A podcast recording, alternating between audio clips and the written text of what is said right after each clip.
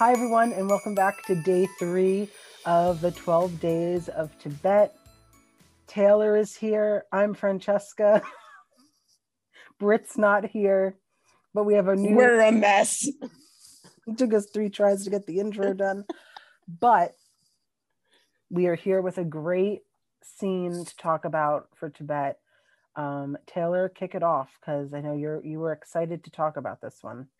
Yes, I'm very excited to talk about this one. Although now that I'm thinking about it, I'm realizing I probably should have looked up what fucking episode it happens in. Um, Doesn't it happen in its episode it's Season season four, the last four. episode, the finale. They're on the beach. it- okay, it's season four, episode. What is? I, how many episodes are in season four? Thirteen? Is it 12. thirteen at the twelve? It's the Sure. finale. The Or- finale of season four. It's the scene where uh Tina's on the beach with Kate and she and Bette are on the phone and they have that really sweet conversation where Bette's asking Tina's advice on like how to apologize to Jodi and Tina goes into this long spiel about like here's all the things you say and basically goes on this whole long rant about like you know like i'm sorry i let you go blah blah blah blah blah that is totally her giving bette advice on how to apologize to jodi but is really tina just pouring her heart out to bette and telling her how she feels about her. Yeah. so that's the scene we're discussing today. And I think the whole season was a good lead up to that moment, but uh, there was also other times where Tina gave Bette advice with for Jodi, but it was really Tina telling Bette how she feels or being honest with her about herself or them as a couple. So I feel like it's a good lead up, but also like poor Kate Arden standing. No. on the know beach. Kate's like, uh, and then to Kate, it sounds like Tina's confessing her whole soul to Bette. Little she Yeah. know what the other side of the conversation was. But also a few hours beforehand, Bette was like kissing Tina goodbye out of habit. Yeah. So, literally on the lips like yeah. Oh, they're they're so them at the end of season four is like like as much as you know I love the affair era as much as the next Tibette fan, but there's something so soft and innocent about them at the very end of season four, kind of leading up to that era Yeah. with all of these kind of conversations where they're dancing around it, but they haven't. And they're actually talking about kind of the things that, not all of the things that they needed to talk about, but some of the things that they needed to talk about. Like, you know, Yeah. like you said, they're having these conversations, some of them, you know, inspired by the drama that's going on with Jodi, and some of them just because I think not being in a relationship, they have kind of the distance they need now to have the conversations they need without being kind of so emotionally charged. Mhm. Um, They're having you know- really great indirect communication with each other yes. because their direct Which- communication sucks. So they need to do this like tap dance of Yeah. They need to do the we're totally talking about Jodi, right? Yeah, totally. yeah. Jodi. Sure. I mean, season four. I mean, if if uh, if as a first time viewer, you don't think that they're going to get back together by the end of season four, I don't know what show you're watching. No. Because no. I mean what- it's the line that really got me, and it wasn't even Bette and Tina. I mean, before I read the article about the whole Cobb salad thing, like when I watched it before reading into it, I knew right away. I was like, "Oh, they're gonna get back together," because of this them stupidly saying Cobb salad. And then I read about it, and I was like, "Oh wow, that actually like had an impact on them yeah. together," which is funny that I picked up on it naturally without knowing that.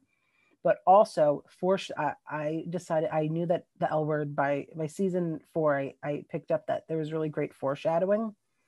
Mm. And when Jodi looks at Bette when she gets off the fucking tractor, and Bette, Jodi goes, "You better not break my heart." I went, Yep. "Ooh, she's gonna break your heart, isn't she?" Yep. Yeah. because that's the kind of line you don't put in there unless it's gonna happen. Exactly. It's the same thing how I brought it up in Gen Q. Like Shane going to Alice, wow, I think they're to Bette and Pippa, wow, they're really gonna be a great thing. No, yeah. Like you know, like you just doomed it. It's like saying, I hope I hope I hope you can leave work soon at like 4 30 on a Friday. Like you yeah. you don't jinx someone like that yeah it's like every time one of my coworkers in the restaurant is like oh my god it's so dead right now. Like you know we're immediately going to get slammed with a fuck ton of people. Why would you say that? Exactly. There's just you just know. I that's why i'm constantly knocking on wood. I'm always like knock on wood. Yeah. Yeah. Yeah. But yeah i think it it really it's kind of like you said that moment serves as kind of this perfect capstone where Tina kind of all season, and I've always said this that I think Tina genuinely, like, I, I've seen people say that Tina only helps Bette with her relationship with Jodi because she's kind of being manipulative and thinks that either like she can give her advice that will somehow sabotage their relationship or that by giving her good advice eventually when she and jodi when bette and jodi break up like it'll make bette fall back in love with her. And i am like first of all i don't know what show you're watching or what tina you've been watching this entire time yeah. to think that that's remotely within her character. But i think that that is just how deeply tina loves her. And it goes back to i think to kind of contrast this you know another scene that we see with tina and kate is that one where tina says to kate you know like i'm the one who messed up you know i'm the one who let her go so who am i to all of a sudden turn around you know six months later, however long it's been, and say that I want her back.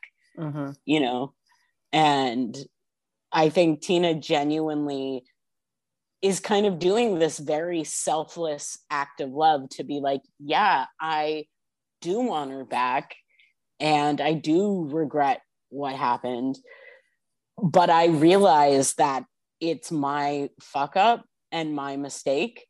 And I can see that Bette is happy. And so I want to help her be happy because I love her. And if she can't be happy with me, I want to help her be happy because that's what you do for the people you love. Yeah, it's the, so if, if, uh, I if you love them, let them go type of mentality. Yeah. Like they love each other so much that they're not going to, and that's why with you know even with the she bar kiss, like Tina was never going to initiate it because she loved Bette too much to mess up her relationship with Jodi. So she needed Bette to do it first. Or um I feel like even in Gen Q, like Bette Bette's just dealing with Tina and Carrie. Like yeah. Bette still loves Tina, but she's dealing with it, but she's waiting for Tina to give her a sign. Yeah. Thing.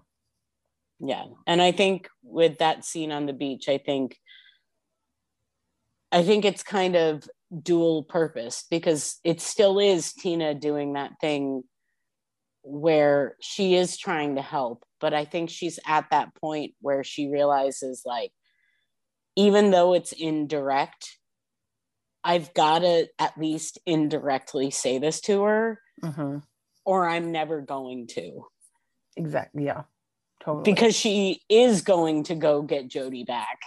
And they're going to come back kind of new and refreshed and almost in sort of this secondary honeymoon phase. And Tina knows that this is kind of her moment, not expecting anything to come of it, but just knowing that, like, this is the time where I can say it. So even mm-hmm. though it's indirect, I'm going to. Totally. I think. Yeah, no, I agree with that. And that was our analyzation of the beach scene from season four finale. Ta-da! On day three of the 12 days of Tibette. I'm Francesca. I'm Taylor. and come back tomorrow for day four.